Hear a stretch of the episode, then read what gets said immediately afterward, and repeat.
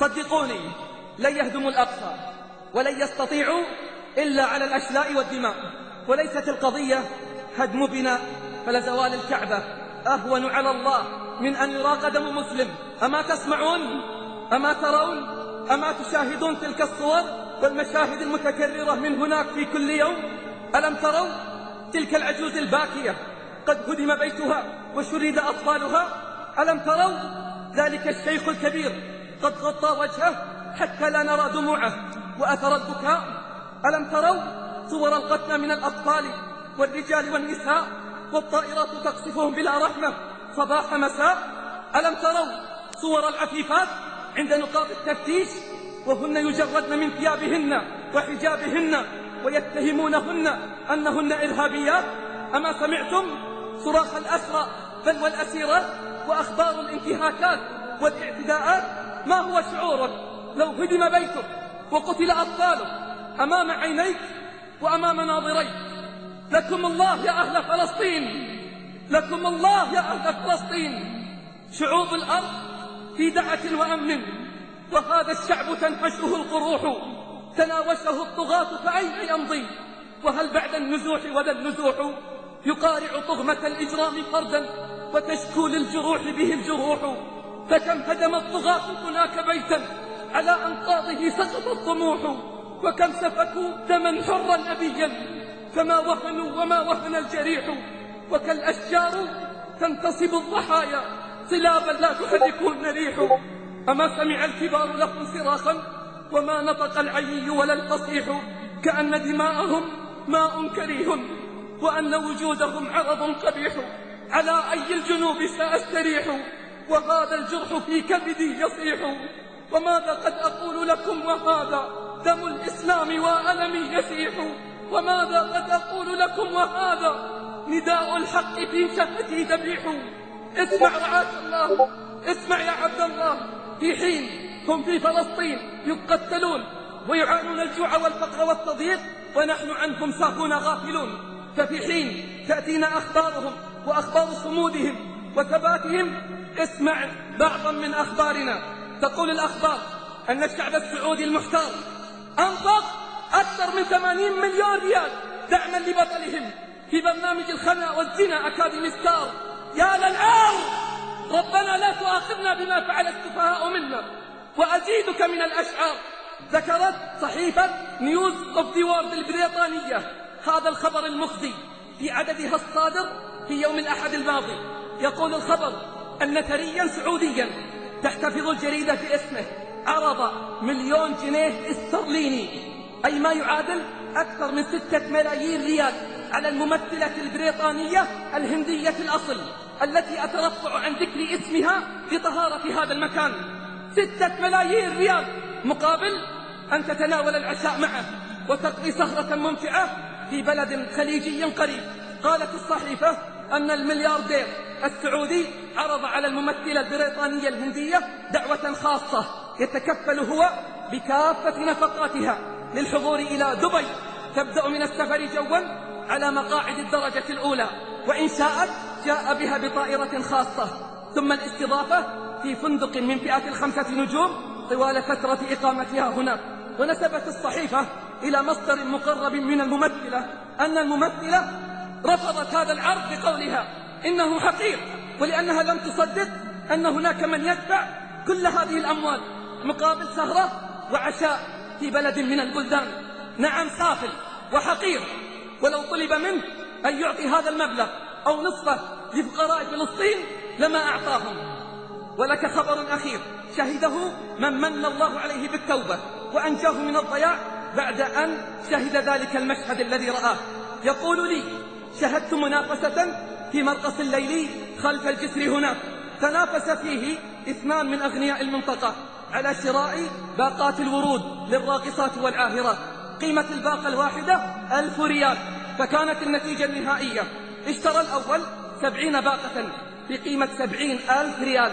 واشترى الآخر خمسين باقة بقيمة خمسين ألف ريال. عجيب والله أمرنا. آلاف الريالات على الراقصين والراقصات. فتبا لهؤلاء السفهاء. فلقد ألحقوا بنا الذل والعار. أنا من أمة تجتر ذلا فشيمتها المعازف والدفوف كساها الذل ثوبا بربريا وتبرق في نواظرها الزيوف. تسرح كالشياه بكل أرض وحول حمى مذلتها تطوف. فلا راع له رايات حزم ترص له الفيالق والصفوف. فأين أبو عبيدة لو رآنا؟ لما رقدت بأغماد سيوف. وأين مضاء زيد والمثنى؟ وأين صلاحنا البطل الحضيف؟ ترى أين سيف خالد والمثنى وطارق؟ وهل أصبح سيف صلاح الدين نجمة سداسية؟ تعلقها امرأة يهودية على صدرها وهي تصرخ بنشوة وهي تطأ بقدمها قبة الصخرة قائلة فلتقم يا صلاح الدين إن كنت شجاعا ونحن في خيبتنا نحو أسوار القدس نقتتل من أي باب سندخل؟ وما هي التنازلات؟ التي سنقدم وتحصل. عباد الله رغم الذل رغم العار رغم سيء الأخبار إلا أن عندي لكم من المبشرات والأخبار ما تصر به نفوس المؤمنين الأخيار. هب الرجال والنساء والشيوخ والأطفال لنجدة أقصانا فخرجوا وحدانا وزراقات واجتمعوا واجتازوا كل نقاط التفتيش والحواجز والعقبات وتحملوا من أجل ذلك الكثير الكثير. التفوا في منظر بديع. حول الأقصى ركعا سجدا مثبتين للعالم كله مهما خذلتمونا وحتى لو نسيتمونا فرب الأقصى لن يخذلنا ولن ينسانا. فنحن فداء لديننا وفداء لمقدساتنا. رغم العزلة رغم الحصار رغم المذابح اليومية رغم القصف المتواصل بالليل والنهار والدمار صمد أهل فلسطين. صمدوا وحدهم في معركة الدفاع عن الأقصى وسيصمدون. ولو خذلتهم أمة المليار سيصمدون. وإن خذلتهم أمة المليار سيصمدون. رغم خذلان إعلام العار الذي شغل بوقاع جنازة باب الكفار وشغلنا بحياته بالليل والنهار. أليس هو الذي حارب الإسلام والمسلمين في كل مكان؟ ولو ادعى وأظهر لنا غير ذلك فإلى النار فبئس المصير. العجيب هناك من يترحم عليه من المسلمين. أليس هذا خلل في المعتقد؟ سيصمدون أمام أحفاد القردة والخنازير وأعوانهم من الصليبيين والمنافقين والعلماء الأشرار. سيصمدون لأنهم شرفاء لأنهم أحرار. سيصمدون ليس لأنهم تميزوا بالصلابة والترابط. سيصمدون لأن الله معهم. وسيصمد الأقصى لأن للأقصى رب يحميه. اسمع ماذا صنع أهل فلسطين على مدى السنوات الماضية وهم شعب أعدل من السلاح وليس لهم سلاح إلا الحجارة. لكن الحجارة سلاح فتاك إذا خرج وانطلق من الأيدي المتوضئة والقلوب المؤمنة والألسنة المرددة. الله أكبر الله أكبر. لقد بددوا أحلام اليهود لقد بددوا أحلام اليهود بصمودهم. فلقد أوقفوا بالانتفاضة المباركة التطور الديمقراطي والاجتماعي للدولة الإسرائيلية. فلقد تراجعت معدلات الهجرة وتأثرت جهود الحكومة لاستيعاب المهاجرين الجدد وانشغلوا بالمواجهة مع الفلسطينيين بل مع الأطفال وتحول السكن في المستوطنات إلى مغامرة غير محسوبة.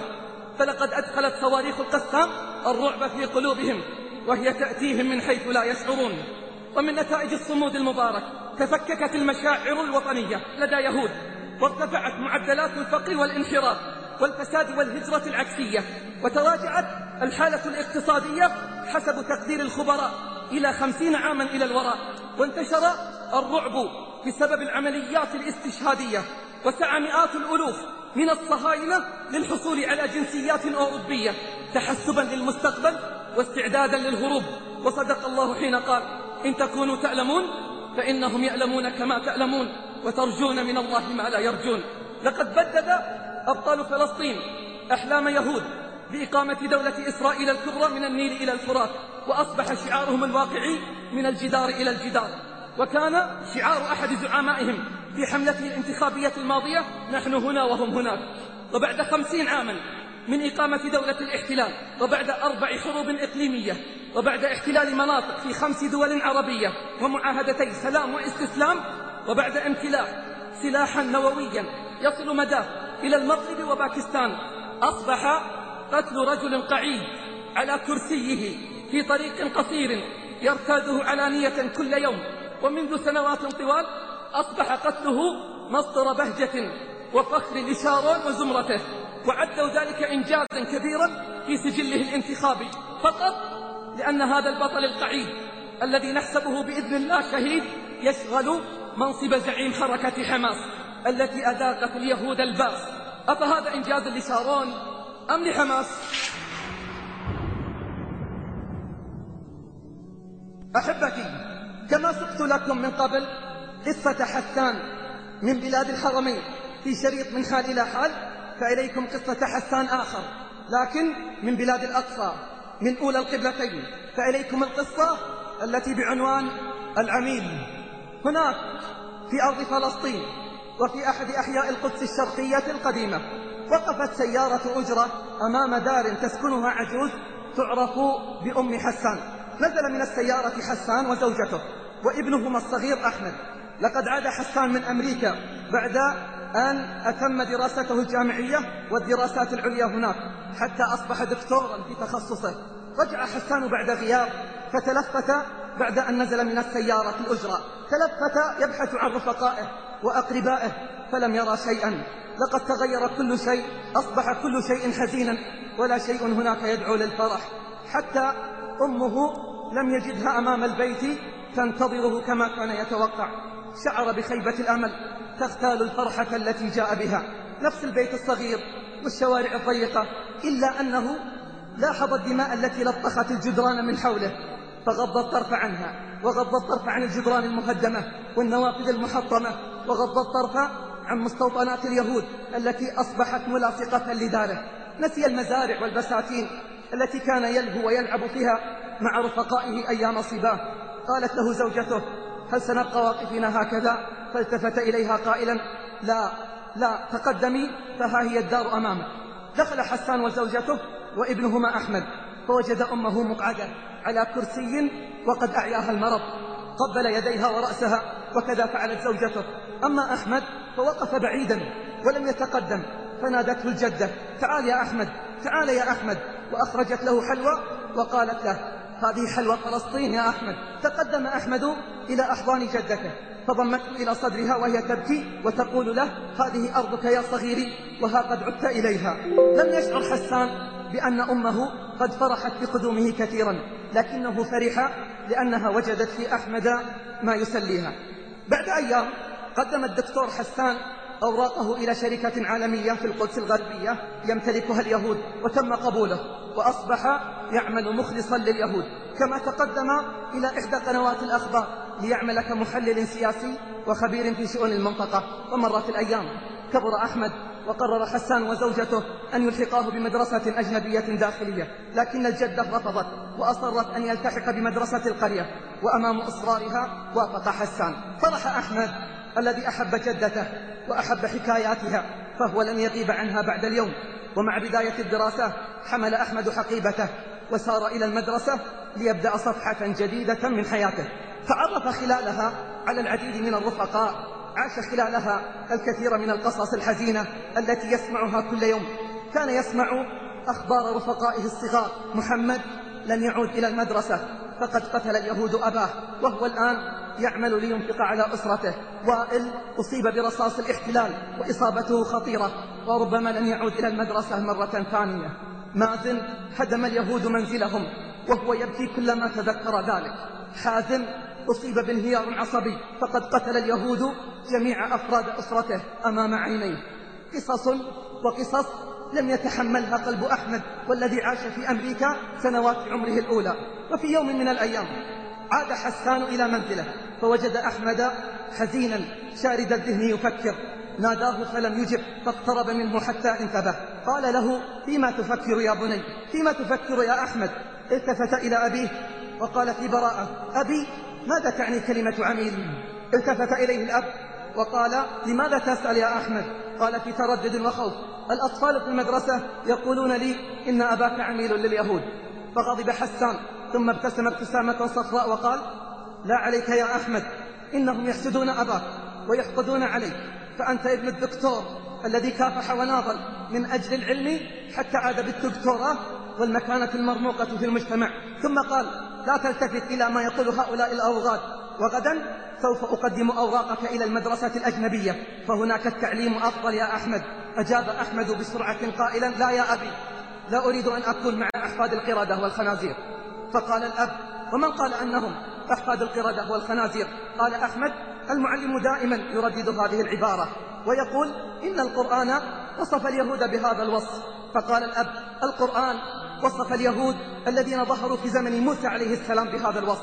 أما اليهود اليوم فهم أكثر حضارة ورقيا من المسلمين أنفسهم. فقال أحمد لكنهم اغتصبوا أرضنا يا أبي وسفكوا دماء شعبنا ويريدون أن يهدموا المسجد الأقصى. فقال الأب كفى يا أحمد كفى. قالها غاضبا. ثم قال هذا كذب ويبدو أن المعلم قد أفسدك. لن تذهب إلى المدرسة بعد اليوم. في اليوم التالي عاد حسان إلى المنزل في الظهيرة بعد معاناة شديدة مع الحصار ونقاط التفتيش. ألقى بجسده على السرير لكنه سرعان ما قام مذعورا فلقد سمع صوت ارتطام وانكسار لأحد النوافذ. خرج مسرعا وقد بلغ منه الغضب مبلغا عظيما. فوجد أطفال الحجارة يرمون جنود الاحتلال ويختبئون خلف المنازل القريبة. صرخ فيهم أيها الأوغاد ابتعدوا من هنا. وراح يرميهم بالحجارة. هرب الأطفال من أمامه. إلا طفلا واحدا انطلق نحوه وهو يصيح أبي هؤلاء ليسوا بأوغاد الأوغاد هناك الأوغاد والأعداء هناك. من خلفك يا أبي الأعداء هم اليهود. أحفاد القردة والخنازير. التفت حسان إلى الخلف فرأى جنديا يهوديا يصوب بندقيته نحو أحمد فانطلق يجري وهو يصرخ لا لا توقف إنه ابني إنه أحمد. لكن الرصاص انطلقت لتستقر في صدر أحمد الذي سقط بين يدي أبيه. وما هي إلا لحظات وإذا بضربة بعقب البندقية من الجندي اليهودي تهوي على رأس حسان تصرعه بجانب ابنه فغاب عن الوعي أفاق حسان من غيبوبته فوجد أم أحمد بجانبه تبكي. فقال وأول ما نطق أين أحمد؟ أين أحمد؟ كانت الإجابة أحمد في المستشفى وحالته خطيرة جدا. جرت الدموع على خده وأغمض عينيه وراح يتذكر صورا من الماضي البعيد. ها هي صورة جده الذي قتله اليهود وتذكر صورة أبيه الذي غيبته السجون وتذكر أصحابه الذين غابوا أو غيبوا فلم يجدهم عندما عاد. تذكر صورة أحمد وهو يصيح الأعداء هم اليهود الأعداء هم أحفاد القردة والخنازير على بكاء حسان وارتفع نحيبه وأخذ البكاء يزداد وهو يتذكر كلمة عمين ماذا تعني كلمة عمين مسكين أنت يا أحمد كم كنت تعاني؟ وأنا لا أشعر بك. في الصباح كتب حسان خطابا ووضعه في ظرف وخرج من بيته متوجها إلى مقر عمله. وعند البوابة استدعاه حارس الأمن وسلمه خطابا من الشركة. قرأ حسان الخطاب. فإذا هو قرار بالفصل والسبب أن ابنه من الإرهابيين. إذا فلندعهم. ينتهكون أعراضنا ويهدمون مقدساتنا.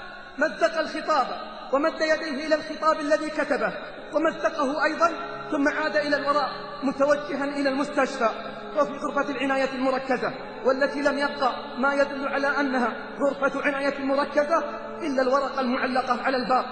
الضحايا في كل مكان صغارا وكبارا رجالا وشيوخا ونساء. الآخات تنبعث من كل جزء في الغرفة. حركة دائبة مصاب قد مات ومصاب جديد قد وصل. توجه نحو أحمد وجده في غيبوبة تامة لكنه قد وجد على وجهه ابتسامة لم يرها عليه منذ زمن طويل. وجد على وجهه ابتسامة. لم يرها على وجهه منذ زمن طويل. جرت الدموع حارة على عينيه وشعر بحرارتها. تذكر أحمد صغيرا وهو يقول له حدثني يا أبي عن فلسطين. حدثني عن الأقصى. ومصر الرسول. متى يا أبي نعود؟ متى يا أبي نعود إلى أرضنا؟ أكب على وجهه يقبله. ويقبل كل ما يصل إليه من جسده.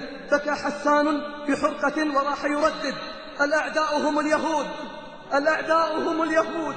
وما لبث أحمد إلا ساعات ومات. وخيم الحزن في البيت الصغير. وبكته الجدة بحرقة وألم. وكذا بكته الأم وبكى معها حسان. مرت أيام وشهور. وفي ليلة مضى نصفها. وحسان يتقلب في فراشه.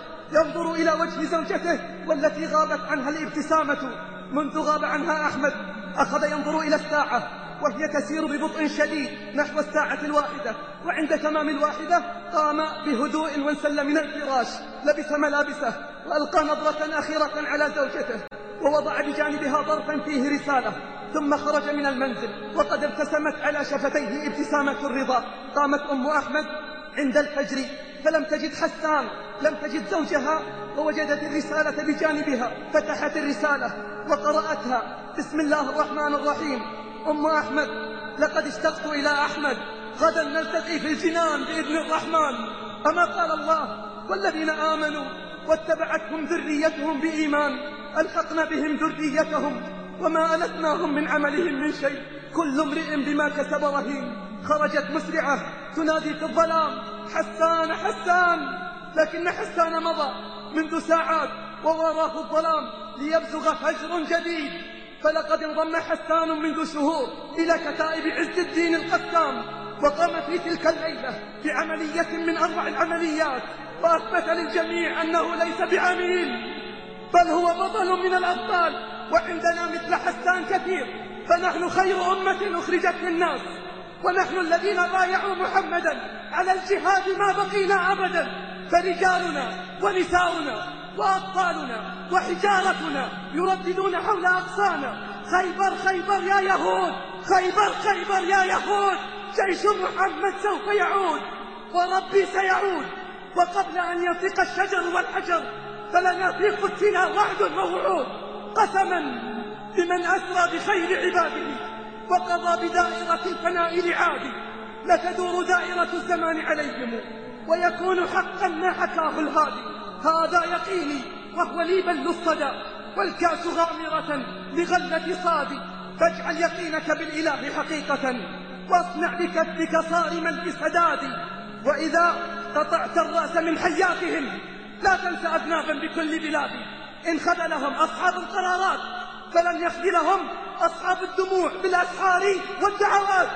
يا مجري السحاب ويا هازم الأحزاب ويا مسبب الأسباب. ويا رب الأرباب اهزم اليهود وزلزلهم.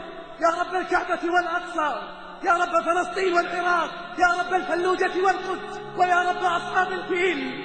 اجعل كيد اليهود والنصارى في تضليل واجعل في يد إخواننا في فلسطين حجارة من سجيل. اللهم واجعل اليهود والنصارى ومن عاونهم كعصف مأكول.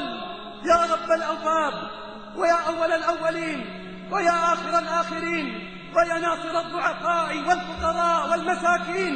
يا ذا القوة المتين إنك ترى حالنا وتمزق أمتنا وتشتت آرائنا والفتن التي أحاطت بنا.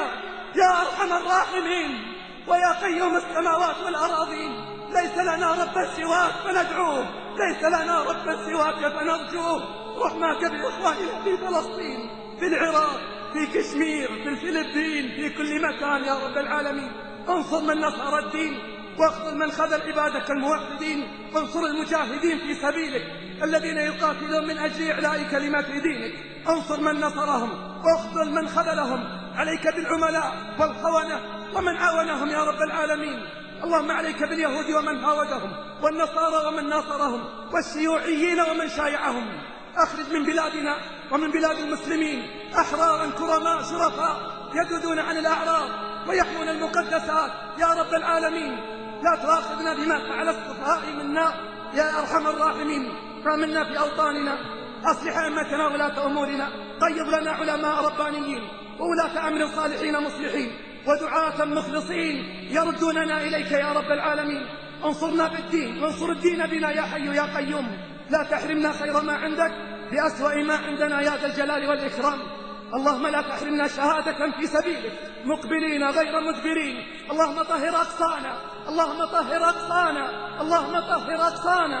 ولا تحرمنا سجدات فيه يا رب العالمين. عاجلا غير آجل. يا قيوم السماوات والأراضين. إليك نشكو ضعفنا وقلة حيلتنا وهواننا على الناس. أنت رب المستضعفين. أنت ربنا. إلى من تكلنا. إلى بعيد يتهجمنا. أم إلى عدو ملكته أمرنا. إن لم يكن بك علينا غضب لا نبالي ولكن رحمتك هي أوسع لنا يا رب العالمين. عليك توكلنا إليك أنبنا إليك المصير. عباد الله إن الله يأمر بالعدل والإحسان وإيتاء ذي القربى وينهى عن الفحشاء والمنكر والبغي. يعظكم لعلكم تذكرون. فاذكروا الله العظيم الجليل يذكركم.